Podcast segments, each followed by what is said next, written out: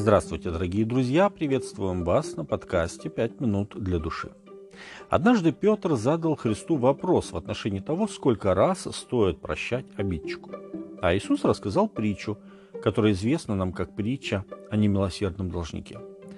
Царство Небесное, говорит Христос, подобно царю, который захотел сосчитаться с рабами своими.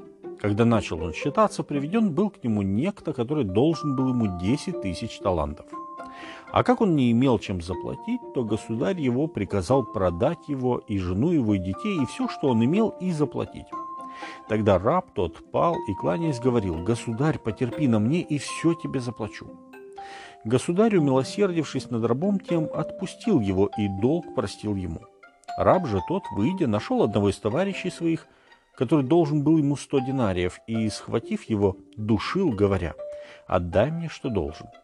Тогда товарищ его пал к ногам его, умоляя его, и говорил, «Потерпи на мне, и все отдам тебе». Но тот не захотел, а пошел, посадил его в темницу, пока не отдаст долга.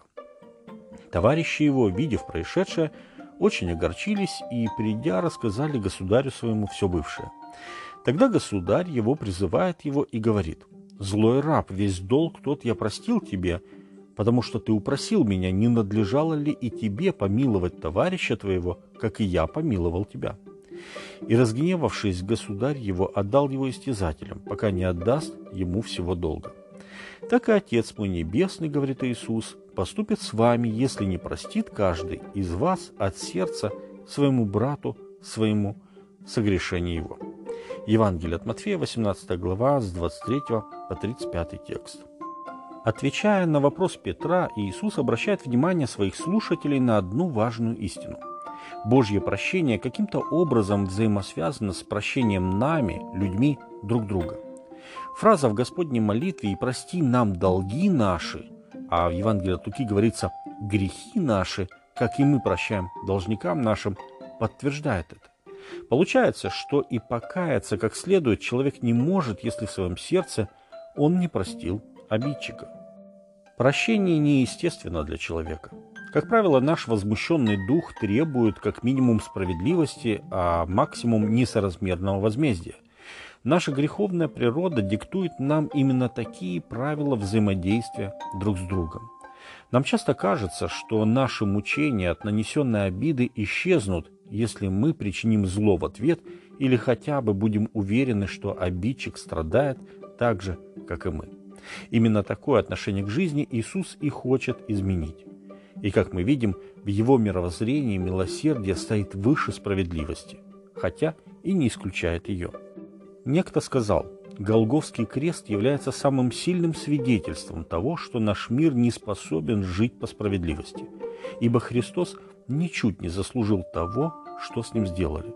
Но в час своих мучений Иисус молил Отца Небесного о прощении своих мучителей – «Прости им, ибо не ведают, что творят», — говорил Иисус.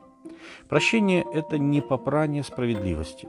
Это второй шанс для обидчика, шанс покаяться и исправиться. Но прощение – это еще и подвиг веры прощающего.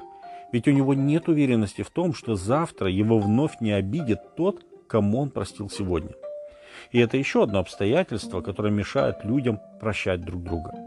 Но наш Господь позаботился об этом. Павел писал, «Не мстите за себя, возлюбленные, но дайте место гневу Божью, ибо написано, мне отмщение я воздам, говорит Господь». Послание римлянам 12.19. И, наконец, самый важный урок из этой притчи, который призван помочь нам более снисходительно относиться друг к другу.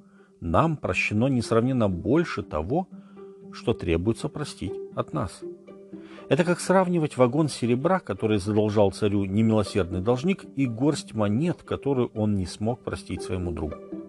Как же простить? Возможно, нам стоит чаще вспоминать, что Иисус простил нам самый большой долг, смертоносный грех, влекущий нас к погибели.